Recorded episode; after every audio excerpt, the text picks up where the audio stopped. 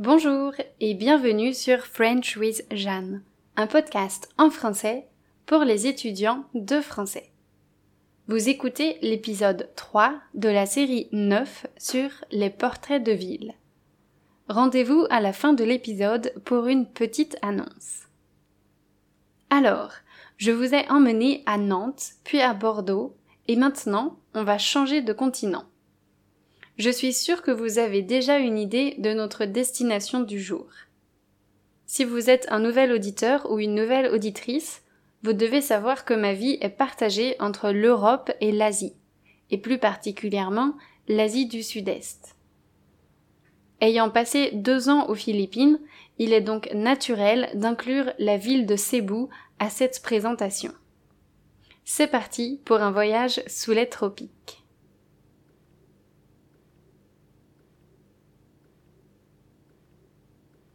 Quand on pense aux Philippines, on imagine instantanément des plages de rêve au sable blanc, bordées de palmiers, avec un ciel aussi bleu que celui de l'océan. Et je confirme, vous trouverez ces paysages aux Philippines, puisqu'il s'agit d'un archipel. Les Philippines est un pays très particulier, composé de plus de 7000 îles. Pour trouver la ville de Cebu, vous devez vous rendre sur l'île de Cebu. Attention donc à ne pas confondre la ville de Cebu et l'île de Cebu. L'île de Cebu est assez grande et contient de multiples villes, dont celle de Cebu. La ville de Cebu est l'une des plus grandes villes du pays. Elle abrite près d'1 million d'habitants. Autant dire qu'il y a du monde.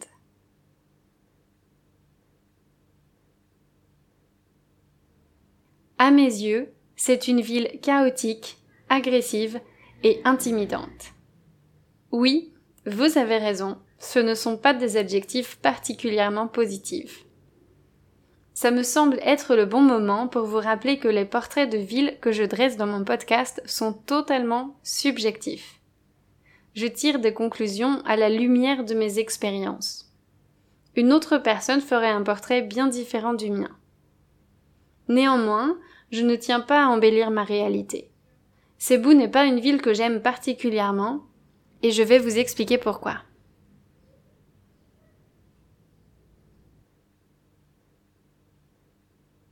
Alors, j'ai dit qu'elle était agressive. Pour moi, Cebu agresse les sens. Tout d'abord, elle est extrêmement bruyante. Il est vraiment difficile de trouver le silence quand on y habite. Excepté si on habite dans un quartier riche, à l'écart du tumulte de la ville. Le bruit des klaxons et des moteurs qui vrombissent est incessant. Il y a aussi le bruit des voisins. La télé et la musique semblent ne pouvoir s'écouter que très fort. Et ce n'est rien comparé au karaoké, où les Philippins chantent de tout leur cœur. Même les animaux ont l'air d'avoir envie de chanter, et surtout les coqs, qui s'expriment à toute heure du jour et de la nuit. Pour moi qui aime le silence et qui ai grandi à la campagne, c'était un vrai défi.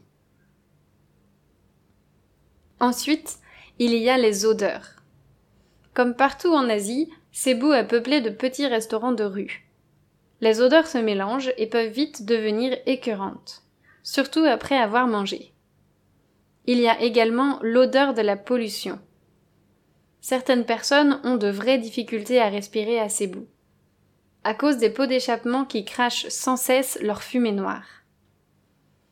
Et puis, le pire de tout pour moi, c'est l'odeur des eaux usées. C'est vraiment une odeur que je déteste. Le système d'évacuation des eaux usées n'est pas le plus efficace et de chaque bouche d'égout s'échappe une odeur nauséabonde.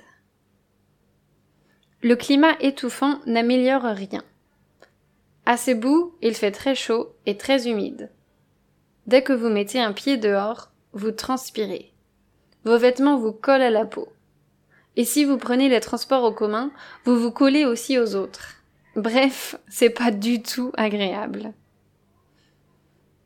Enfin, Cebu peut aussi être agressive pour la vue, car là-bas, les inégalités sont vraiment visibles. Il y a des quartiers riches, avec des grandes rues et de la verdure, mais ce sont les exceptions. Dès que vous en sortez, vous n'aurez pas le choix que de regarder la pauvreté en face. Je ne parle pas des familles modestes qui habitent toutes ensemble dans de petites maisons. Non, je parle des gens qui n'ont pas de maison. Il y en a beaucoup à Cebu. Et pour moi, ça a été vraiment difficile de voir, chaque jour, des enfants dans la rue. Je me sentais tellement impuissante. À l'inverse des grandes villes françaises, Cebu n'est pas traversée par un fleuve et ne possède que très peu d'espaces verts. La ville manque donc de fraîcheur. Un de mes amis qui y habite va d'ailleurs faire son footing dans un cimetière. C'est le seul endroit où il peut courir tranquillement, à l'abri des voitures et de la pollution. Mais les cimetières sont aussi des lieux très particuliers aux Philippines, puisque des familles entières y habitent. Je n'aurais jamais pu imaginer ça avant de le voir de mes propres yeux. Mais les cimetières abritent de grandes communautés. Cebu n'est pas une ville très culturelle non plus. C'est une ville relativement récente, donc ici, pas de châteaux ou de vieux monuments. Pas de zone piétonne non plus. D'ailleurs, je vous déconseille de marcher à Cebu. Entre la chaleur, la pollution et les trottoirs accidentés, c'est presque mission impossible. J'ai eu un peu de mal avec ça, moi qui adore marcher en ville. Vous devez savoir que les Philippines est le résultat d'un curieux mélange entre l'Asie et les États-Unis. Les États-Unis ont eu une grande influence sur la culture philippine, et cela se voit à travers les fast-foods omniprésents et les centres commerciaux démesurés. Pour se détendre le week-end, les habitants vont généralement au centre commercial. Pour moi, c'était totalement nouveau. En France, pour se détendre, on va se promener, on va s'asseoir sur un banc, on va se balader dans un quartier qui a du charme. Tout ça était impossible à Cebu, et je pense que je ne m'y suis jamais habituée. Rappelez-vous, je n'aime pas faire du shopping. Je vais dans les centres commerciaux seulement si je dois acheter quelque chose. Aux Philippines, on va dans les centres commerciaux quand on n'a rien à faire. On se promène dans les allées toutes blanches, éclairées de lumière artificielle, et on regarde des choses dont on n'a pas besoin. Ça ne me correspondait pas du tout. La vie extérieure me manquait là-bas. Le dernier gros inconvénient de Cebu, à mes yeux, ce sont les transports. La ville est très mal organisée et il y a toujours des embouteillages. Pour aller du centre-ville à un endroit un peu excentré, cela peut prendre des heures. Des heures! À Cebu, il n'y a pas de métro ou de tramway. Les seuls transports en commun qui existent sont les jeepneys. À la base, ce sont des jeeps qui sont restés aux Philippines après la Seconde Guerre mondiale. Les habitants se les sont appropriés en les trafiquant un peu, pour pouvoir les utiliser comme minibus. Personnellement, je suis fascinée par les jeepneys. Pour moi, ce sont de véritables œuvres d'art ambulantes. Elles sont toutes décorées différemment, selon les goûts de leurs propriétaires. Par contre, elles sont terriblement inefficaces. À Cebu, il y a plein de lignes de jeepneys. Le problème, c'est que jusqu'à récemment, il n'existait aucune carte qui répertoriait toutes ces lignes, comme le ferait un plan de métro, par exemple. Alors, si vous voulez aller quelque part en jeepney, il faut demander à quelqu'un quelle ligne prendre et où descendre. Parce que, encore plus surprenant, il n'y a pas d'arrêt de jeepney. Vous prenez et vous descendez de la jeep quand vous le souhaitez. Prendre une jeepney est une aventure tellement incroyable que je veux vous expliquer comment ça fonctionne. Pour monter dans une jeepney, vous devez patienter sur le bord de la route. Quand la bonne jeepney arrive, vous devez lui faire signe de s'arrêter. S'il reste de la place et que le chauffeur le veut bien, la jeepney s'arrête à votre niveau. Vous montez par derrière, puis vous vous frayez un chemin jusqu'à ce qu'une petite place soit libre. Il ne faut pas être trop grand ni trop gros. Ensuite, pour payer, vous donnez l'argent à votre voisin, qui le donne à son voisin, qui le donne à son voisin, et ainsi de suite jusqu'au chauffeur. S'il doit vous rendre la monnaie, on recommence dans l'autre sens. Pour descendre de la jeepney, vous devez refaire signe au chauffeur. Pour cela, deux solutions.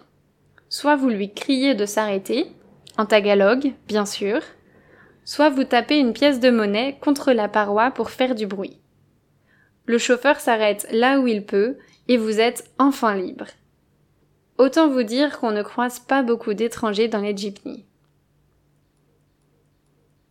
Les autres alternatives sont de prendre un taxi ou une moto-taxi. Moi, je préfère 1000 fois prendre une moto-taxi. C'est beaucoup plus rapide et beaucoup moins cher. Et puis, j'aime bien quand mon chauffeur slalome entre les autres véhicules. Les trajets ne sont pas ennuyants. Bref, se déplacer aux Philippines, c'est toute une histoire. Bon, je ne veux pas que cet épisode soit tout négatif. Malgré tout, Cebu a quelques bons côtés. Je pense au quartier d'IT Park, où se trouvent de nombreux centres d'appel, banques et entreprises. Là, le rythme est un peu plus calme. Il y a de l'herbe et des trottoirs spacieux pour circuler, même à pied. Chaque week-end, il y a aussi un marché, avec plein de stands de cuisine d'Asie et une petite scène où des artistes locaux se produisent. C'est un endroit où on aimait bien se retrouver, avec mes amis. Il y a aussi Tops. C'est un espace excentré qui domine la ville et qui offre un beau panorama. Ça permet de sortir de la frénésie citadine et de respirer un peu d'air frais. Il y a également de nombreux bars et restaurants, dont beaucoup accueillent des groupes qui se produisent sur scène. Les Philippins adorent la musique et ils sont généralement très doués pour le chant. Alors, c'est toujours un plaisir de les écouter chanter. Pour finir, il y a la mer. Il faut être assez courageux pour l'atteindre, parce que le réseau de bus n'est pas mieux organisé que celui des jeepneys, mais l'océan est le vrai trésor des Philippines. Je n'ai jamais vu un bleu aussi intense, une eau aussi transparente et des coraux aussi colorés. C'est vraiment magnifique, et c'est sans doute ce que je préfère là-bas. J'y ai vraiment découvert le monde sous-marin et j'ai adoré. Ça m'a tellement fascinée que j'ai passé mon premier niveau de plongée sous-marine quand j'habitais à Cebu. Quelle chance de pouvoir observer ce monde parallèle. Quel plaisir de découvrir tous ces animaux et toutes ces plantes. Alors, cet épisode est finalement assez long. Bravo si vous êtes arrivé jusqu'ici. Si vous aimez Cebu, ne soyez pas offensés par tous les points négatifs que je viens de citer. Je pense que les villes sont comme les personnes.